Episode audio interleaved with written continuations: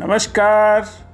मैं हूँ आपका दोस्त अनिल ए ए। आज फिर एक छोटी सी इंटरेस्टिंग सी कहानी लेकर हाजिर हूँ आपके साथ। मैं क्षमा चाहता हूँ, दो दिन से मैं स्टोरी स्टोरी रिकॉर्ड नहीं कर पाया, क्योंकि मैं कहीं और व्यस्त हो गया था। और कुछ मित्रों के सवाल भी आए और उन्होंने कहा भी कि they are waiting for the story I am really touched and thankful to all the people. और uh, मैं कोशिश करूँगा कि रोज़ एक छोटी सी कहानी लेकर आपके साथ हाजिर होता रहूँ। और आप इसी तरह फीडबैक uh, देते रहिएगा और मैं इसको इम्प्रूव भी करता रहूँगा। आज की कहानी एक जीवित और uh, प्रेरणादायक व्यक्ति के ऊपर आधारित है। ऑस्ट्रेलिया के एक में जन्मे नील जोविक इनका नाम है। इनको शॉर्ट में नील जुविक बोलते हैं, अदरवाइज़ इनका नाम है निकोलस जुविक। और, ये ऑस्ट्रेलिया में जन्मे। जब ये पैदा हुए तो इनकी माँ बाप जो हैं, उनको देखकर बड़े आश्चर्यचकित हुए, बल्कि शौक हुआ, उनको बड़ा झटका लगा दिमागी तौर पर क्योंकि जब ये पैदा हुए तो न इनके हाथ थे न पैर थे। और एक बार तो इनके माता पिता के मन में भी दुविधा हुई कि क्या करें इस बच्चे का और जिसके हाथ भी नहीं है पैर भी नहीं है। आप सोच कर देखिए कि बिना हाथ और बिना पैर के व्यक्त बच्चे का क्या किया जाए। तो साधारण सी स्थिति में बड़ा आ, संकोच हुआ। उस दुविधा के बाद उन्होंने उस बच्चे को कहा कि मतलब आपस में बात की और जो शौक था, उसको ओवरकम किया और उन्होंने उस बच्चे को पालना पोसना बड़ा किया। पर जब बच्चा बड़ा होने लगा तो अब उसके साथ कैसे उसको स्कूल भेजा जाए, कैसे उसको पढ़ाया जाए और कैसे उसको आगे लेकर जाया जाए, वो बड़ी दुविधाएँ और चैलेंजेस उनके साथ आते रहे। और नील खुद बताते हैं कि 10 साल की उम्र में जब वो आए तो उनको लगा कि वो ना तो कभी बड़े होकर शादी कर पाएँगे, ना वो अपने माँ बाप की कोई सेवा कर पाएँगे, और ना वो किसी का ध्यान रख पाएँगे। उनका जीवन बेकार है, और ये एक बोझा है अपने माँ बाप पर, और उन्हें मर जाना ही उचित होगा। और उन्होंने कोशिश भी की सुसाइड करने की, और बड़े दुखी हुए। पर सक्सेस नहीं पा पाए और फिर वो बड़े हुए। धीरे धीरे वो अपनी बात बताते हैं कि एक बार उन्होंने अपनी जो कहानी है, वो स्कूल में गए और फिर उन्होंने चलना सीखा और धीरे धीरे उन्होंने अपने आप में, अपने आप को मेंटली ग्रो करना शुरू किया और उन्होंने धीरे धीरे कोशिश की कि वो अपनी कहानी बता पाएँ कि वो कैसे चल पाते हैं। उन्होंने अपने ऊपर फोकस किया और उनका जो छोटा सा अंगूठा था पैर में, जो छोटा सा बिना पैर के भी एक छोटा सा अंगूठा था, उसको उन्होंने यूज़ करना शुरू किया। उन्होंने बिना पैरों के होते हुए भी चलने की कोशिश की। और यहाँ तक कि उन्होंने स्विमिंग करना शुरू किया। बिना हाथ पैर के होते हुए भी वो स्विमिंग सीखी उन्होंने। और ये जो छोटी छोटी अपनी बातें हैं, जो अचीवमेंट हैं, उनको उन्होंने लोगों को कहानियों के रूप में उन्होंने सुनाना शुरू किया।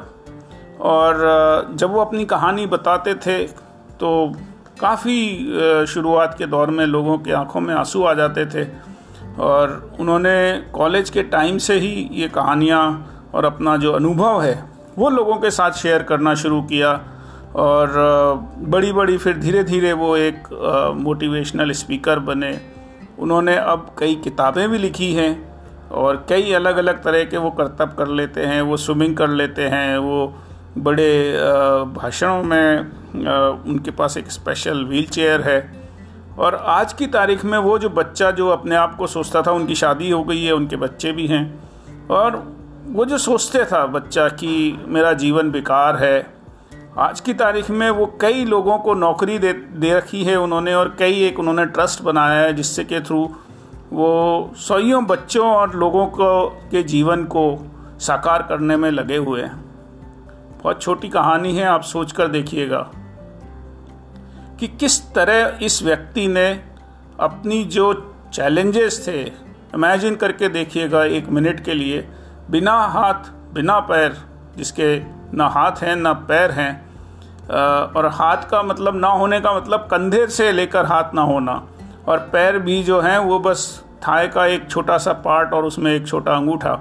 उसके बेसिस पे वो ज़मीन पे गिर जाते हैं तो वो कैसे उठेंगे, करवट लेकर वो कैसे बात बताते हैं अपनी कि लोगों की आँखों में आँसू आ जाते हैं और और उन्होंने किताब लिख डाली है और न जाने हज़ारों की संख्या में लोगों ने उन कई देशों में जाकर उन्होंने अपने मोटिवेशन से लोगों को प्रेरित किया है। न जाने कितने जीव, जीवनों में वो जीव लोगों के जीवन में खुशियाँ लेकर आए हैं।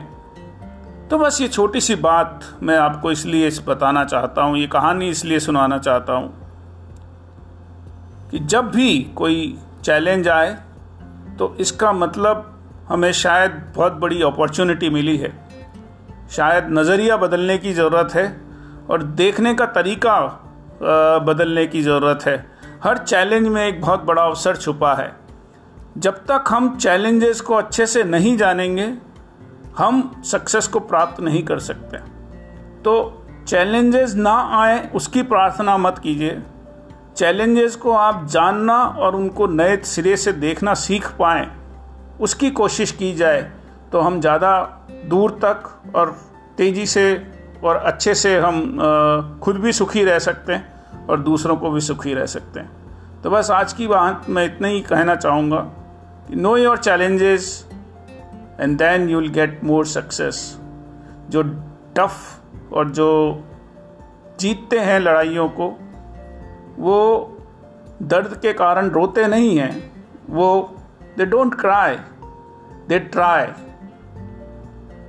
जो लोग सक्सेसफुल होते हैं और जो आगे बढ़ते हैं, वो ऐसा नहीं है कि they don't go through the pains they grow through the pains every pain gives you an opportunity to grow every challenge brings an opportunity to grow तो बस मैं आज की कहानी में इतना ही कहना चाहूँगा कि हर अवसर, हर चैलेंज एक अवसर लेकर आता है। चाहे वो कोरोना का ही क्यों ना हो, हम ऑलरेडी देख रहे हैं कि कोरोना के दौरान इतनी सारी पॉजिटिव चीज़ें निकल के आ रही हैं। लोगों ने क्या क्या नई सीख लिया है।